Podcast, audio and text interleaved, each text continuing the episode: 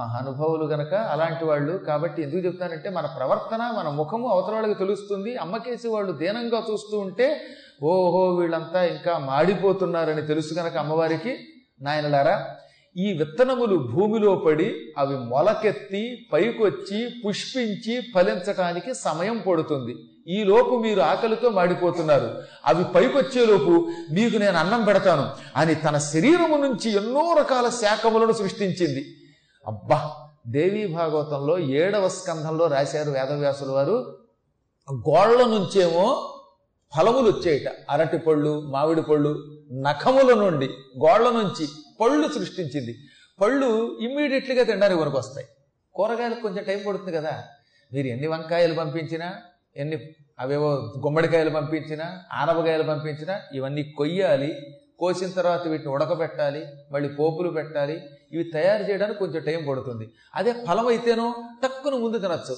ఆకలికి మాడిపోతున్నారు కనుక ముందు గోళ్ళ నుంచి కరాంగుళుల నుంచి అది కూడా కరాంగుళి నఖముల నుండి. కర అంటే చెయ్యి అంగుళి అంటే వేళ్ళు. ఆ వేళ్ళకున్న గోళ్ళని నఖ అంటారు. ఈ నఖముల నుంచి రకరకాల ఫలములను సృష్టించింది. ముందు పళ్ళు తింటూ ఉండండి అనగా వాళ్ళు తింటున్నారు. ఇప్పుడు ఇంకో తమాషా జరిగింది. కొంతమందికి పళ్ళు పడవు. పెద్ద గొడవ ఏంటంటే దానిమ్మకాయ గింజ తింటే కడుపులో మండచ్చు. యాపిల్ ఒకడికి పడదు. కాబట్టి పచ్చి ఫలాలు తిని బ్రతికేవాళ్ళు కొంతమంది ఉంటే కేవలం అరటిపళ్ళు వాటితో బ్రతికేవాళ్ళు ఉంటారు అపక్వాహారం. కొంతమంది అలాంటి వాళ్ళు కాదు కదా. వాళ్ళకి చక్క ఉప్పుడు పిండో లేకపోతే ఇంకొక మంచి సాంబార్లు పులిహార్లు కూరగాయలు ఇవన్నీ తింటే కానీ బతకలేరు వాళ్ళంతా దీనంగా మేము ఫలములు తెల్లలేమో తల్లి అన్నట్టుగా చూశారట. అప్పుడు అమ్మవారు చిరునవ్వు నవ్వుతూ ఉండగా ఆవిడ శరీరం నుంచి అబ్బా అసంఖ్యాకంగా శాఖములు వచ్చాయి. ఈ భూమండలంలో ఎన్ని కూరగాయలు ఉన్నాయి అన్నీ వచ్చేసాయి అనమాట వరస పెట్టి ఆనపకాయలు వచ్చాయి గుమ్మడికాయలు వచ్చాయి వంకాయలు వచ్చాయి దొండకాయలు వచ్చాయి బెండకాయలు వచ్చాయి అవేవో పుచ్చకాయలు వచ్చాయి. తోటకూర గోంగూర బచ్చలి కూర పాలకూర మెంతికూర కొత్తిమీర ఇలాంటివన్నీ వరుసగా వచ్చేస్తున్నాయి. వీటితో కూడా ధవ ధాన్యములన్నీ వస్తున్నాయి. రావడం ఒక ఎత్తండి ఈ కూరగాయలు వాటంతటవే ముక్కలు ముక్కల కింద టపటపటప కొట్టబడుతున్నాయట. మళ్ళీ మనం నలభై రోజుల పురాణానికి మన వంటవాడిని మనం తెచ్చుకోవడం ఆవిడికి తరిగి పెట్టేవాడు ఒకడు స్టవ్ ఇచ్చేవాడు ఒకడు వండించేవాడు ఒకడు ఇవే అక్కర్లా. వాటంతటవే ముక్కలు ముక్కలై పక్కకు వచ్చేస్తున్నాయట. పెద్ద పెద్ద దవరాగినులు వచ్చాయట. ఇవన్నీ అందులో చేరిపోయాయి ఉడికిపోయాయి ఆహార పదార్థములు పక్వం అయిపోయాయి. మొత్తం దేవతలకి మానవులకి పిండి వంటలతో భోజనం వచ్చి పడిపోయింది అనమాట మళ్ళీ కొన్ని చోట్ల సప్తాహంలో ఉట్టి ఉప్పుడు పిండి పెడతారు పగలు. మామూలు దా మైదారు ఉప్పుడు కాకుండా రకరకాల పదార్థములతో వచ్చాయి. షడ్రసి సామగ్రి రుచిమత్ పదార్థ చేములు వచ్చాయి. ఏక చూడండి యజ్ఞములో భోజనము తప్ప అంటే యజ్ఞములో వేయబడే ద్రవ్యము తప్ప వండిన అన్నం తినని దేవతలు కూడా అమ్మవారు వండి పెడుతూ ఉంటే అన్నపూర్ణాదేవి పెడుతూ ఉంటే ఆనందం తట్టుకోలేక తినేశారన్నారు. శుభ్రంగా భోజనం చేశారు వీళ్ళు. ఈ రోజు నుంచి నలభై రోజుల పాటు మీకు నా శరీరము నుంచి ఇలాగే కాయగూరలు వచ్చి సంతృప్తి కలగజేస్తాయి. ఈ రోజు నుంచి నలభై రోజుల తర్వాత మాత్రం మళ్ళీ ఈ భూలోకంలో పంటలు యథాప్రకారంగా పండుతాయి. వాటిని మీరు వినియోగించుకోండి. అప్పటిదాకా మాత్రం నా శరీరమే మీకు జలం ఇస్తుంది. నా శరీరమే శాఖపాకాలు ఇస్తుంది. అనగానే వాళ్ళు వెంటనే శాకంభరి శాకంభరి అని స్తోత్రం చేశారు. శాఖ అంటే కూర. కూరలతో కుక్షిని భరతి నింపుతున్నది గనక శాకంభరి అని పేరు అన్నమాట ఈ శాకంభరి అనే శబ్దం మన నోట్లో పడి ఉచ్చారణ చేతకాక సంస్కృతం రాక శాకాంబరి అని దీర్ఘం తీయటం. శాకాంబరి లేకపోతే ఇంకో వేణాంబరి కాదు. శాకంభరి ఒత్తు భ. శాకంభరి ఇది విఖ్యాతిం తదా యాస్యామ్యహం భువి. స్వయంగా చెప్పిందమ్మ. తతోహం అఖిలం లోకం ఆత్మదేహ సముద్భవై భరిష్యామి స్వరాహ శాకై ఆవృష్టే ప్రాణధారకై. నా శరీరము నుంచి ఇప్పుడు ఇదంతా భవిష్యత్తులో జరగబోయేది కదా అమ్మవారు చెబుతున్నది దేవతలకి. ఇది రెండో మరువు కాలంలో చెబుతోంది. ఏడో మరువు కాలంలో ఇలా జరుగుతుందని. అంటే రాబోయేదాన్ని చెబుతోంది అమ్మ మనకంటే అయిపోయింది కానీ వాళ్ళకి ఇంకా అవ్వాలి కదా.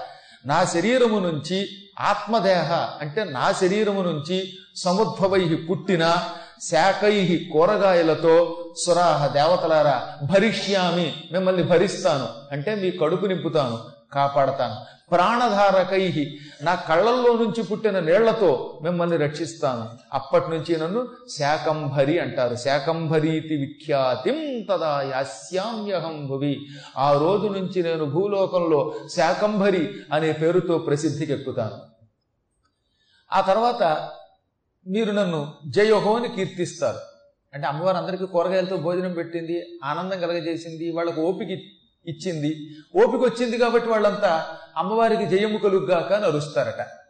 ఈ శబ్దమునకు దుర్గముడు ఉలిక్కిపడతాడు ఉలిక్కిపడి. భటులారా హిమాలయ పర్వత ప్రాంగణముల దగ్గర ఎవరో జయహో జయహో అని అరుస్తున్నారు. నేను బ్రహ్మ దగ్గర వరాలు పొందినప్పటి నుంచి వేదములు అందరూ మర్చిపోయాక వేదన తప్ప వేదం లేకుండా ఉంది లోకంలో. అటువంటిది ఇప్పుడు వేదం మర్చిపోయిన జనాల దగ్గర నుంచి వేదనాధ్వనులు కాకుండా ఆమోదధ్వనులు వస్తున్నాయి. ఏం జరిగింది? ఈ ప్రజలకి ఓపిక ఎలా వచ్చింది? ఈ అరుస్తున్న వాళ్ళల్లో మానవులే కాకుండా దేవతలు కూడా ఉన్నారు. ఎందుకంటే దేవతల కంఠంలో మాధుర్యం ఉంటుంది మానవుల కంఠంలో కొంచెం గద్గదస్వరం ఉంటుంది గరగరం ఉంటుంది. మానవులకి దేవతలకి చాలా తేడా ఉంటుంది. మనకు అప్పుడప్పుడు గరగర వస్తుంది కంఠంలో. ఎంత గొప్ప గాయకుళ్ళు అయినా. కానీ దేవతల కంఠంలో ఈ గరగరలు అవి ఉండవు. కిచుకిచ్చులు ఉండవు బండగొంతుకు ఉండదు. వాళ్ళు ఎప్పుడూ ఒకే రకంగా మృదువుగా పలుకుతారు. వాళ్ళకి సక్రమంగా ఆహారం అందితే దేవతలు అందంగా మృదువైన కంఠములతో పలుకుతారట. ఇంకా దేవతలు ఎప్పుడు పాడినా ఘంటసాలు పాడినట్టే ఉంటుంది. అలాగ మామూలు మానవులు కనుక పాడితే ఎల్లప్పుడూ కంఠం అలా ఉండదు. కాబట్టి దేవతలు ఇటు మానవులు హిమాలయాల దగ్గర చేరి మృదువుగా మధురముగా జయ జయధ్వానాలు చేస్తున్నారు. ఏం జరిగి ఉంటుంది? చూసిరండి దూతల్లారా హిమాలయాల్లో ఏం జరుగుతుందో కనిపెట్టండి. దూతలే రాజుగారికి కళ్ళు చెవులు. మీరు ఎక్కడ ఏ మూల ఏం జరిగిందో ఎప్పటికప్పుడు ఆ సందేశం నాకు చెబితే నా శత్రువులు ఎవరైనా అక్కడ చేరితే వాళ్ళని చంపగలుగుతాను నేను. ఈ సిబిసిఐడి వాళ్ళు ఇంటెలిజెన్స్ వాళ్ళు సరిగ్గా రిపోర్ట్ ఇవ్వకపోతే ప్రభువుకి ప్రమాదం. అనగానే దూతలు పరుగు పరుగున వెళ్ళి జరిగిందంతా చూసి పరుగు పరుగున మళ్ళీ వెనక్కి వచ్చి దుర్గమా దుర్గమా తల ఆశ్చర్యకరమైనది చూస్తున్నాం మేము. హిమాలయ పర్వతాల్లో ఒక పరమ సుందరీమణి ప్రత్యక్షమయ్యింది. ఆవిడ కళ్ళల్లోంచి అమృతం వంటి నీరు వస్తోంది. ఆవిడ శరీరం నుంచి కూరగాయలు వస్తున్నాయి. ఆ కూరగాయలు వండబడుతున్నాయి. ఆ వండిన వంటని దేవతలు మానవులు తింటున్నారు. ఆ అమ్మవారు ఎవరో కానీ వాళ్ళందరికీ కడుపు నిండా రకరకాల పదార్థాలు పెడుతోంది. సాధారణంగా కొంత పదార్థం కొంత తిన్నాక ఎక్కువ తింటే అజీర్తి చేస్తుందిట. కానీ అమ్మవారు పెట్టిన పదార్థం ఎంత తిన్నా ఆరోగ్యంగా ఉంటుంది ఎంత తిన్నా శరీరంలో మార్పు ఉండడం లేదు. మీరు ఒకసారి ఆలోచించండి. కడుపు నిండిన తర్వాత మనం ఎక్కువ తింటే ఏమవుతుంది? బజ్జా పెరుగుతుంది ఆయాసం వస్తుంది రకరకాల అనారోగ్యాలు వస్తాయి త్రేన్పులు వస్తాయి ఏది? మనం వండుకున్న ఆహారం అయితే. అదే జగదంబ వండిన ఆహారం కనుక తింటే ఎలా ఉంటుందిట? ఎక్కడ మాట వరసకు కూడా శరీరంలో వాయు ప్రకోపనం అంటే గ్యాస్ ట్రబుల్ లేదు. ఆయాసాలు లేవు. తినడం వల్ల పొట్ట ఉబ్బడం లేదు. తిన్న కొద్దీ ఇంకా ఇంకా మాధుర్యం పెరుగుతోంది ఓపిక పెరుగుతోంది ఆనందం పెరుగుతోంది. అందుకే వాళ్ళు రెచ్చిపోయి తింటున్నారు. అదే అమృత పాయసం. మనకి ఎక్కడికక్కడ శ్రీనాథుడు అందుకే చెప్పాడు శ్రీ విశాలాక్షి బంగారు త్రెడ్డునందు అమృత పాయసమసగున అభ్యాగతులకు అంటాడు ఆయన. విశాలాక్షి మాత కాశీలో మధ్యాహ్నం పూట అమృత పాయసం బంగారు గరిటితో పెట్టేదిట. ఆ పాయసం ఎంత తాగినా తనివి తీరేది కదట. ఇంకా ఇంకా తినాలనిపించేదిట. ఇంకా చివరికి వచ్చాక మరీ మనం తిండిపోతుల్లాగా తినడం బాగుండదేమో అనుకుని ఋషులు తినడం ఆపారట. ఎక్కి దుక్కి ఉండదన్నమాట మనకి. మీరు చూడండి ఒకసారి ఎప్పుడైనా మన భూలోకంలో మీరు ఎంత రుచి కలిగిన పదార్థం అయినా గట్టిగా కొంచెం తిన్నాక ఇంక తినలేరు మీరు. కడుపు నిండిపోతుంది. ఏమో అలాంటి శక్తి ఉన్న వాళ్ళు ఉంటే వేరే విషయం. బకాసురులాగా భీముళ్ళ తినగలిగేవాడు ఈ కలియుగంలో కూడా ఉంటేవో చెప్పలేం కానీ ఎంత బాగున్నా నెయ్యి వేసుకుని ఒక రెండు బొబ్బట్లు కంటే ఎక్కువ తినగలిగేవాడు ఎవడన్నా ఉంటే చూపించండి. ఈ మధ్యకాలంలో చాలా కష్టంగా ఉంది. ఇలా అనగానే ఒకడు వచ్చాడు. బస్తీ వేస వాళ్ళని నలభై తింటాను అన్నాడు అలాంటి వాళ్ళు పక్కన పెట్టండి. ఇప్పుడు సవాళ్ళ కోసం కాదు కానీ ప్రస్తుత కాలంలో కలియుగంలో తినగలిగేవాడు తగ్గిపోయారు.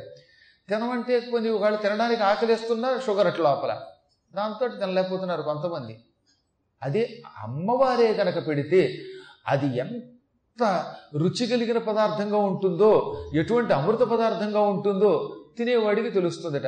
వాడు ఎంత తిన్నా అనారోగ్యం రాదు. తింటే చికాకు రాదు. ముఖం మొత్తదన్నమాట.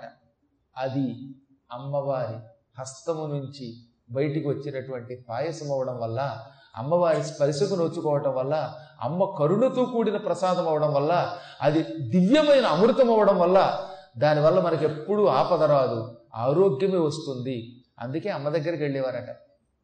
నారదుడు అంటాడు దేవీ భాగవతంలో అమ్మ దగ్గరికి వెళ్ళి పాట పాడుతూ ఉంటే అమ్మ నన్ను ప్రేమతో చూసింది. అప్పుడు అమ్మవారి కరుణ అనే అమృతం నాకు వచ్చింది.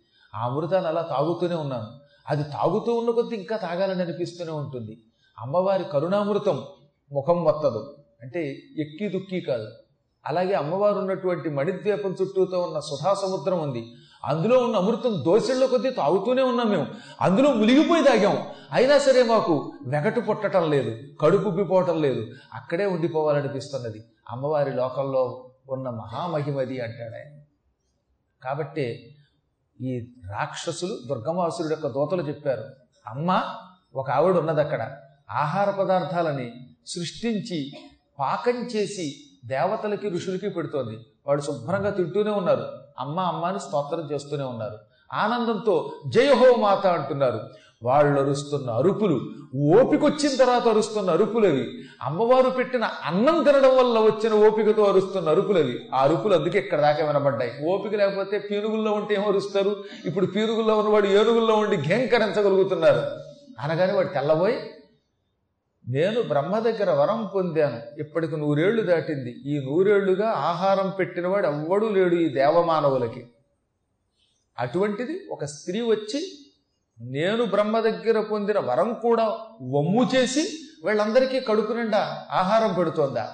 పెట్టి వీళ్ళందరినీ పోషించి ఉత్సాహవంతులు చేసిందా? బలవంతులు చేసిందా?